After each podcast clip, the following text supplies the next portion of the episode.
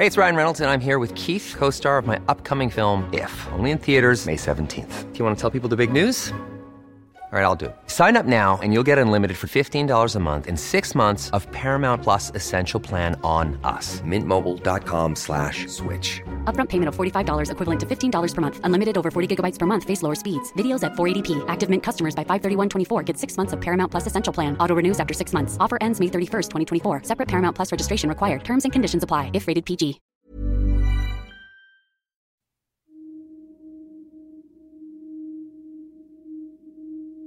The morning of November 23, 2009, in Maguindanao, when armed men stopped a convoy heading to a COMELEC office to file Toto Mangudadatu's certificate of candidacy, one of the first things they did was take their captives' belongings. Journalists, lawyers, and Mangudadatu's relatives were stripped of their bags, cameras, laptops, cell phones. But Cynthia Oquendo Ayon managed to hold on to her phone. It was a Sony Ericsson P1i, silver and black, with red numbers on an odd QWERTY keyboard. Two letters shared each key. The lawyer had been using that phone for less than a year. And on this grisly morning, it would be her lifeline. Or so she thought. I'm Pam Pastor, a journalist from the Philippine Daily Inquirer. I'm also the host of Super Evil, an Inquirer podcast powered by Puma Podcast. This November, you'll hear me here on Teka Teka as we release stories to commemorate the 12th anniversary of the Maguindanao Massacre.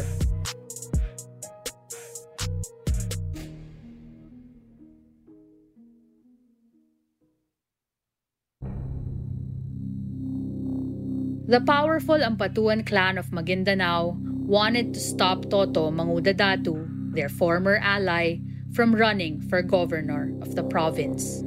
So Toto's mother sent her daughter-in-law and other Mangudadatu women instead to file Toto's certificate of candidacy before the Commission on Elections on November 23, 2009. Toto's mother thought that the Ampatuans wouldn't touch these women but she was wrong. Armed men stopped the convoy carrying the Mangudadatus, their supporters, and journalists covering the filing of the COC. And Cynthia Oquendo Ayon was one of those who had been abducted. As I mentioned at the start of this minisode, the victims had been stripped of their belongings. But Cynthia held on to her phone. Andal Ampatuan Jr. and the rest of their abductors took them to a hilly area in Sitio Masalay.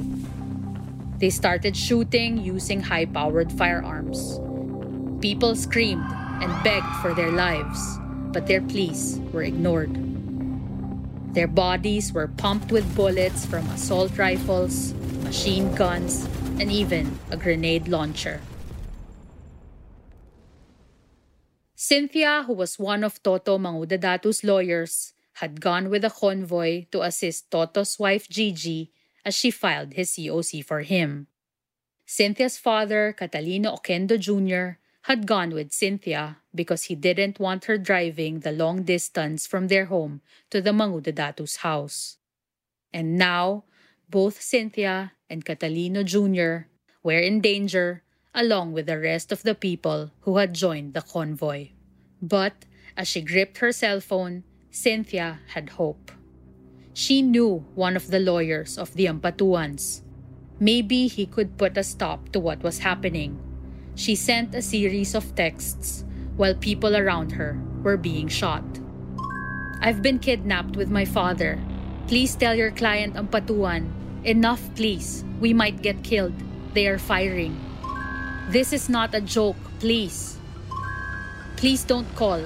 Cell phones aren't allowed here. Please. So many people are already dead.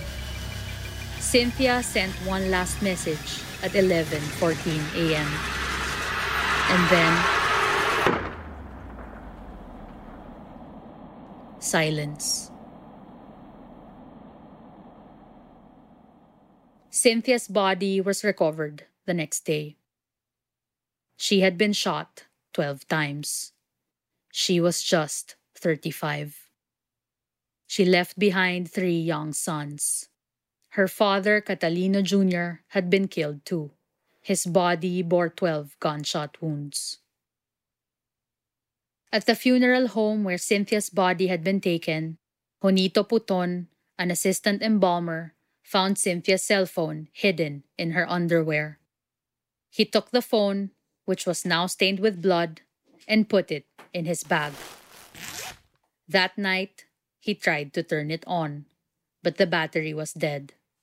He had every intention of keeping the dead woman's phone, but the owner of the funeral home called him looking for it, and so he surrendered it.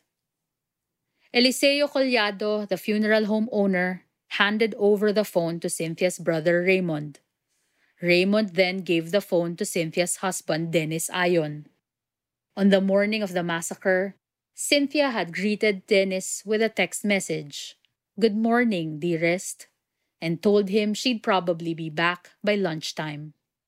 At her wake, Dennis held her blood-stained phone in his hands. Dennis then gave the cell phone to Gemma Oquendo, Cynthia's sister, who was also a lawyer. Gemma would know what to do with the phone, Dennis thought. It might contain vital information. Dennis, Gemma, and her brother Raymond decided to submit the phone for forensic examination by the Police Criminal Investigation and Detection Group. But when they were told that only police officials could be in the lab while the cell phone was being examined, they decided not to push through with it. Gemma later told the court that they didn't know who they could trust.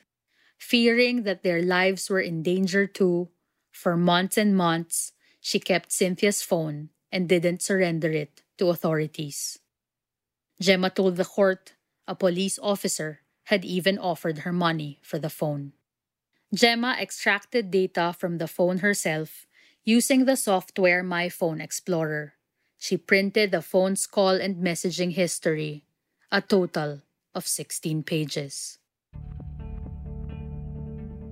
On October 27, 2011, Almost two years after the massacre, the National Bureau of Investigation finally inspected the phone under the watchful eyes of Gemma and representatives of the Department of Justice.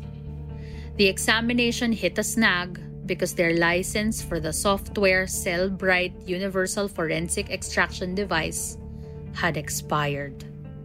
And the other software they used, MOBILedit Forensic, was not compatible with Cynthia's phone. Attempts to extract messages and call logs just resulted in an error, quote unquote, connector not running.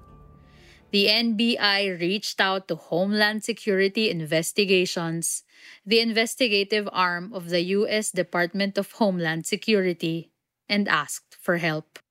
In the meantime, they took photos of the text messages Cynthia sent and received on the day of the massacre. In December 2011, representatives from Homeland Security Investigations arrived, armed with Cellebrite's Universal Forensic Extraction Device, one with a still valid license.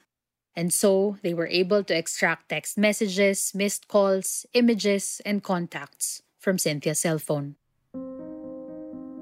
When Cynthia sent those messages on the morning of November 23, 2009, she hoped that they could save her life and her father's and those of the people traveling with them.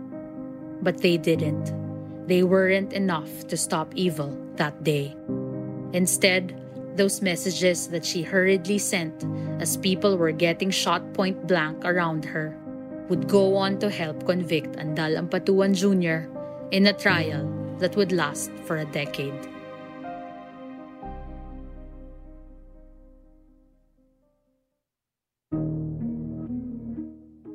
And that was today's episode of Teka Teka. Again, I'm Pam Pastor, a journalist from the Philippine Daily Inquirer. Join me again in the next episode as we release a new story to commemorate the 12th anniversary of the Maguindanao Massacre. You can also listen to our six part podcast on the Maguindanao Massacre. Just search for Super Evil, a beautiful place to die. This episode was written by myself and produced by Trisha Aquino. Audio editor is Presh Capistrano. Also follow Teka Teka and Puma Podcast wherever you get your podcasts.